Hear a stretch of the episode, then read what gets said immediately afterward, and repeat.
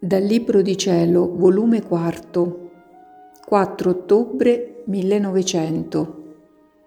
Gesù soffre a castigare l'uomo perché sono sue immagini.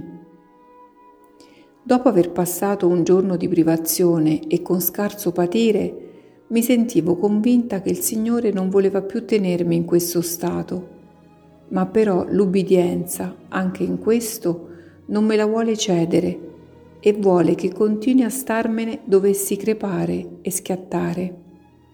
Sia sempre benedetto il Signore e in tutto sia fatto il suo santo ed amabile volere.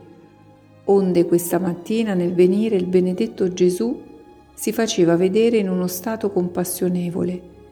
Pareva che soffriva nelle sue membra ed il suo corpo veniva fatto in tanti pezzi che era impossibile numerarli con lamentevole voce diceva Figlia mia, che mi sento, che mi sento, sono pene inenarrabili e incomprensibili all'umana natura. Sono carni dei miei figliuoli che vengono lacerate ed è tanto il dolore che sento che mi sento lacerare le mie stesse carni. E mentre ciò diceva, gemeva e si doleva io mi sentivo intenerire nel vederlo in questo stato ed ho fatto quanto ho potuto a compatirlo e a pregarlo che mi partecipasse le sue pene.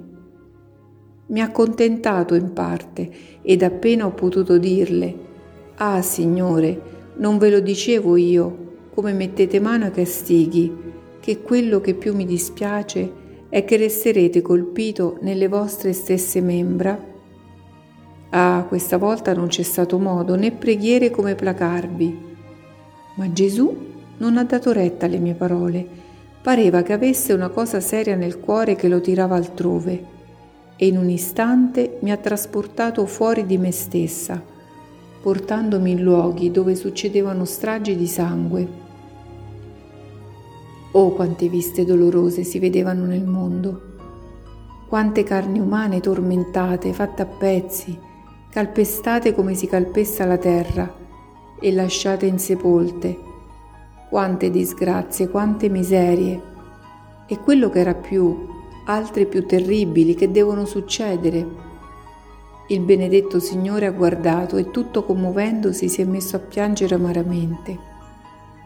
Io non potendo resistere ho pianto insieme la triste condizione del mondo, tanto che le mie lacrime si mescolavano con quelle di Gesù. Dopo aver pianto un buon pezzo, ho ammirato un altro tratto della bontà di nostro Signore. Per farmi cessare dal piangere ha voltato la sua faccia da me. Di nascosto si è asciugato le lacrime e poi voltandosi di nuovo con volto ilare mi ha detto Diletta mia, non piangere, basta, basta, ciò che tu vedi serve a giustificare giustizia meam. Ed io, ah Signore, dico bene che non è più volontà vostra il mio stato. A, cre- a che pro il mio stato di vittima se non mi è dato di risparmiare le tue carissime membra, di esentare il mondo da tanti castighi? E lui, non è come tu dici, anch'io fui vittima e con l'essere vittima non mi venne dato di risparmiare il mondo da tutti i castighi. Gli aprì il cielo, lo sciolsi dalla colpa, sì, Portai sopra di me le sue pene, ma è giustizia che l'uomo riceva sopra di sé parte di quei castighi che lui stesso si attira peccando, e se non fosse per le vittime meriterebbe non solo il semplice castigo, ossia la distruzione del corpo, ma anche la perdita dell'anima.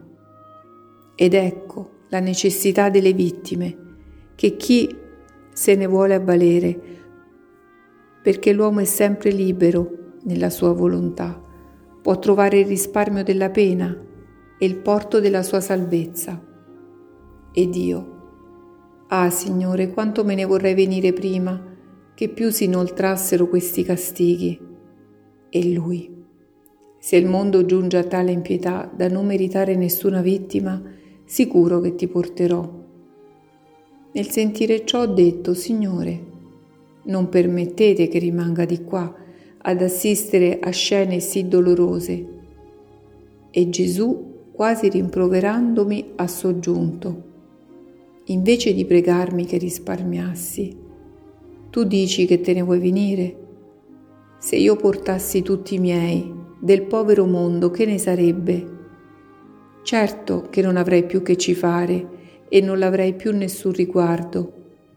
Dopo ciò ho pregato per varie persone. Lui mi è scomparso e io sono ritornata in me stessa.